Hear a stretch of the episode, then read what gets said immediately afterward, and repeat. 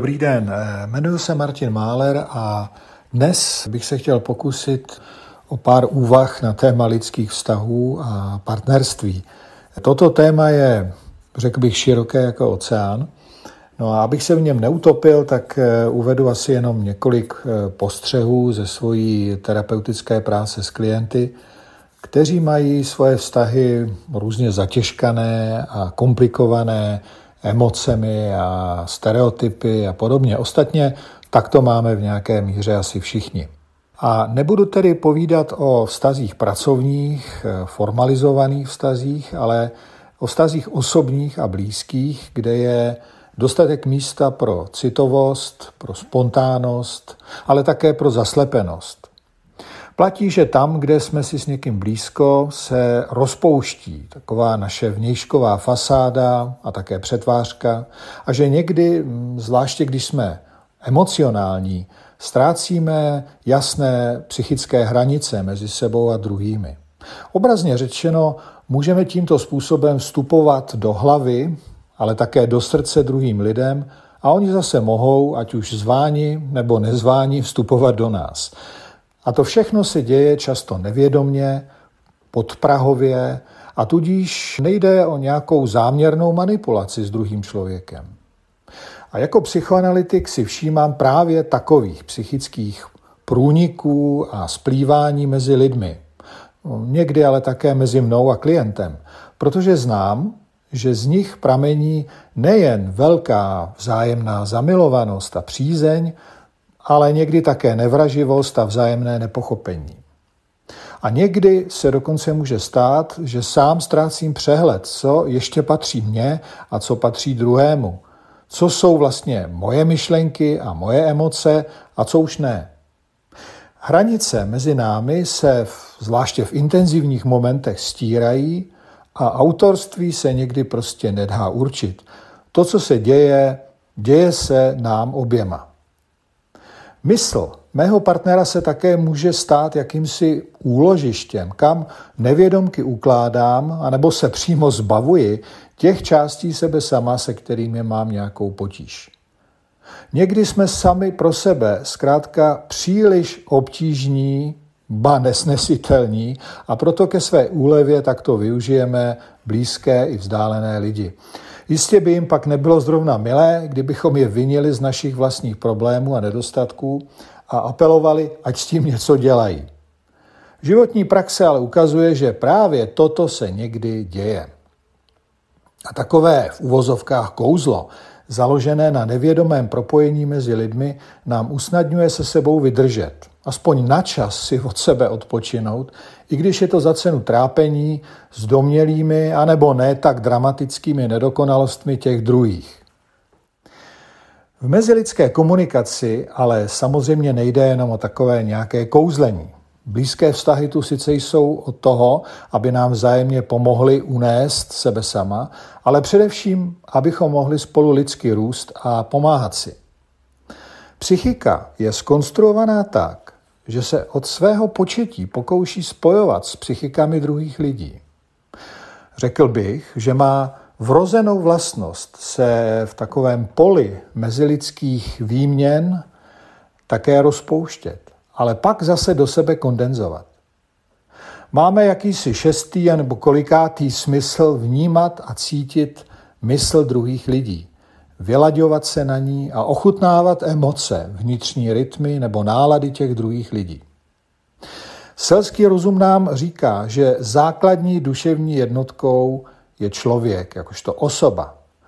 Oprávněně bychom ale mohli namítnout, že takovou jednotkou jsou teprve dva lidé, kteří se psychicky propojí. Vznikne tak svébytný duševní organismus nebo jakási super osoba, která začne dýchat svým vlastním životem, tempem, rytmem, citovou a myšlenkovou hloubkou, vyladěností, vlastními příběhy, dramaty, vývojovými fázemi a nevyhnutelně také vlastními krizemi. A to všechno podle toho, nakolik jsou v něm oba účastníci osobně angažováni.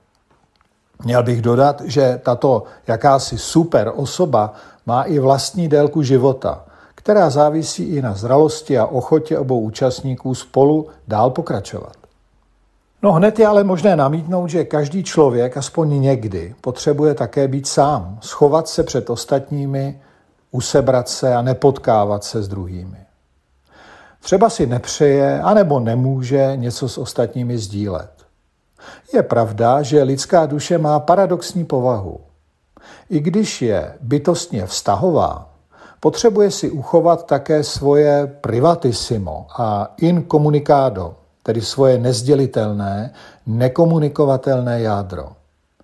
Být sám se sebou je výsada a nezbytnost, do které se nám druzí lidé nemají co plést. Pokud se ale začneme cítit příliš opuštění a nikam nepatřící, můžeme se tím hodně trápit a někdy i onemocnět. Jeden můj klient mi vyprávěl následující příběh. Seděl stranou u stolku v plné kavárně, hrála hudba a lidé kolem se spolu bavili.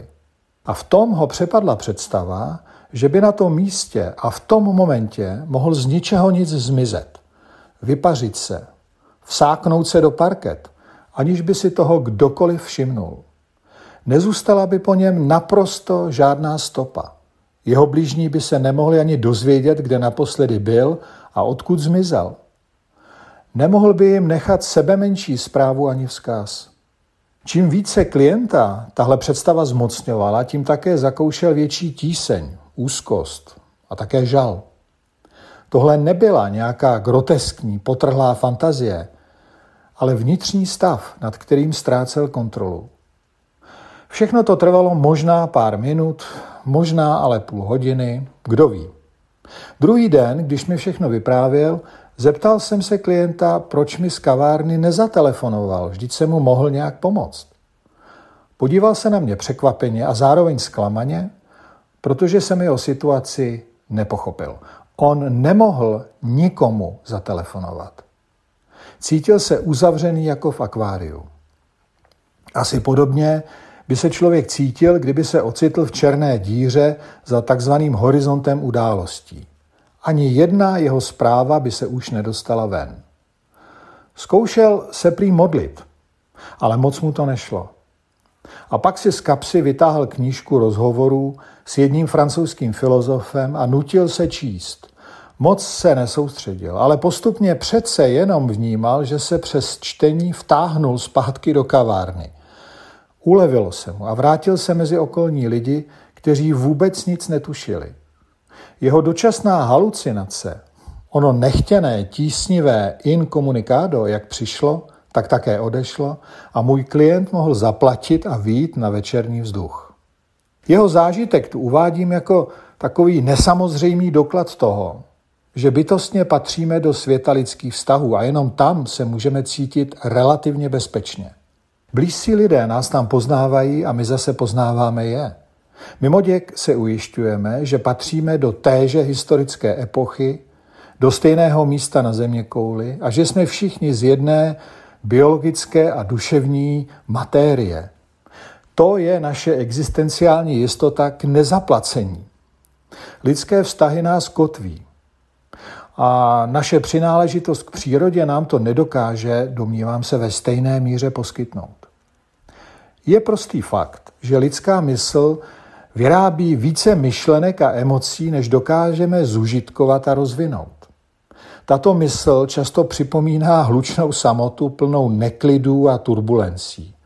Vlastně za sebou a v sobě necháváme spoustu duševních nedodělků, nedosněných snů a nehotových myšlenek a projektů. Naše mysl proto potřebuje ještě jiný, širší prostor k jejich zvládání, zkoušení a také uklízení. A tím je prostor vztahu s druhými lidmi. Psychoanalytici si všimli, že lidé sní nejenom ve spánku, ale že snění a takzvaná snová práce je ustavičný proces, který probíhá, i když bdíme. Třeba, že si to neuvědomujeme. V důvěrných nebo v také v tvořivých vztazích můžeme svoje snění propojovat se sněním našich partnerů a můžeme snít společné sny, které nás mohou mile i nemile překvapit. Každé naše opravdu blízké setkání s druhým člověkem je, a to teď neříkám jako nějakou poetickou nadsázku, také pokusem přiblížit se k něčemu neznámému, v naší zkušenosti dosud neuchopenému. Připomíná to čekání na společný sen, který se buď odehraje, nebo neodehraje. Často si teprve pak v hlavě rovnáme, cože se to všechno stalo.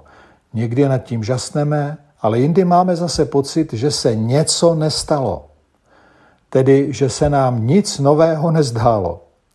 Přirozeně si všímáme jen toho zvláštního, co stojí za řeč. Pokud jde o takové snění ve vztahu, měli bychom být hodně trpěliví, když dlouho nic nepřichází a čekat, jestli to náhodou nepřijde. Paradoxně, právě při společném snění a přemítání můžeme mít pocit, že skutečně jsme, protože se cítíme druhými lidmi rozpoznáni.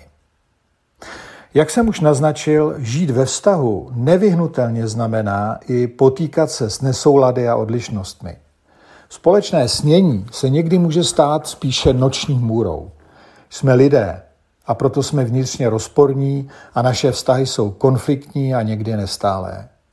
V těch zralejších vztazích nejsou konflikty neodvratným argumentem k rozchodu a k rezignaci. Mohou být naopak hybatelem dalšího hledání. Každý z nás má na světě vyměřený čas a není nám poskytnuto až tak mnoho opravdu blízkých, intimních vztahů a setkání. Neměli bychom jimi proto plítvat a střídat je jako šaty ve skříni. Měli bychom dokázat projít jejich vzestupy i pády. Obrazně řečeno, umřít v blízkém vztahu i se v něm znovu narodit. Spamatovávat se z těžkých chvil, kdy máme pocit, že nás ti druzí, naši bližní, skoro zabíjejí, anebo že to též děláme my jim. Dobrý vztah by neměl naši zkušenost jenom hloubit, ale také občas hrotit. Očekávat od druhého, že nás vezme s radostí takové, jací jsme, hm, to by bylo dost troufalé. Měli bychom se spíše ptát, jestli nás dokážou přežít, když se mu, když nebo jim více odhalíme. Kolik toho z nás vydrží kolik nám bude ten druhý člověk ze sebe ochoten dát. Nebo kolik původního v tom druhém člověku přežije, když bude s námi chtít být. Nezbavíme ho jeho zdravé energie a směru? Už jenom slovo na závěr. Lidé, kteří jsou spolu dlouho a mají k sobě stále blízko, vědí, jak je někdy těžké netrestat se a nevzít nohy na ramena.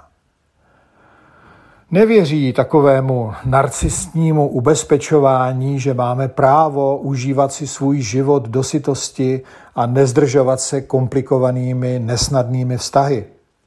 Takto dobrých, láskyplných vztahů je jako šafránu a vždycky spočívají na ochotě společně zvládat potíže a neklesat pod nimi. Jenom tehdy můžeme anekdoticky říct, že nás ani noční můra nerozdělí. Podcast u Ambonu pro vás připravuje Fortna. Každé pondělí a pátek na Fortna EU a na Spotify.